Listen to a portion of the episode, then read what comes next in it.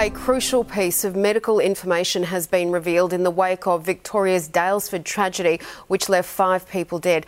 Cameron Bode reports.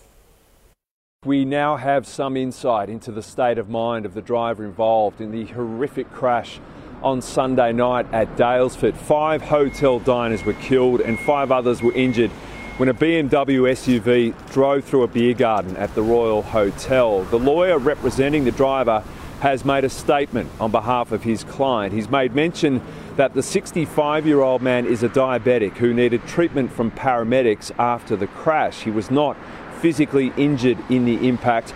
The lawyer has also given an indication of the grief being felt by the driver. He is deeply distressed and feels great empathy with the families and friends of the victims and of the wider Daylesford community.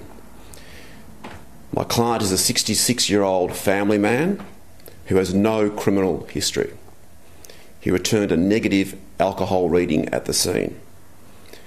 He is an insulin dependent diabetic and required immediate treatment by paramedics at the scene. The driver was interviewed by police last night in hospital. Criminal barrister Paul Smallwood was there acting for the driver.